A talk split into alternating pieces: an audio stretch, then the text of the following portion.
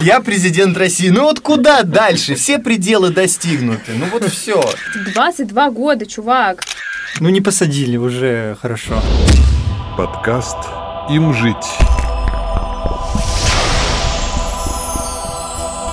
Пять человек из шестерых собрались в этой студии. Это огромное достижение, потому что собрать всех вместе в одной и той же точке, не по скайпам там, не по мессенджерам, а именно в одном месте у микрофонов, это большая заслуга.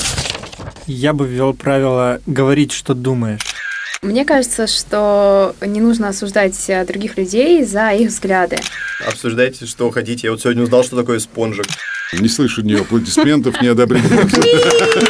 Да, мне тоже.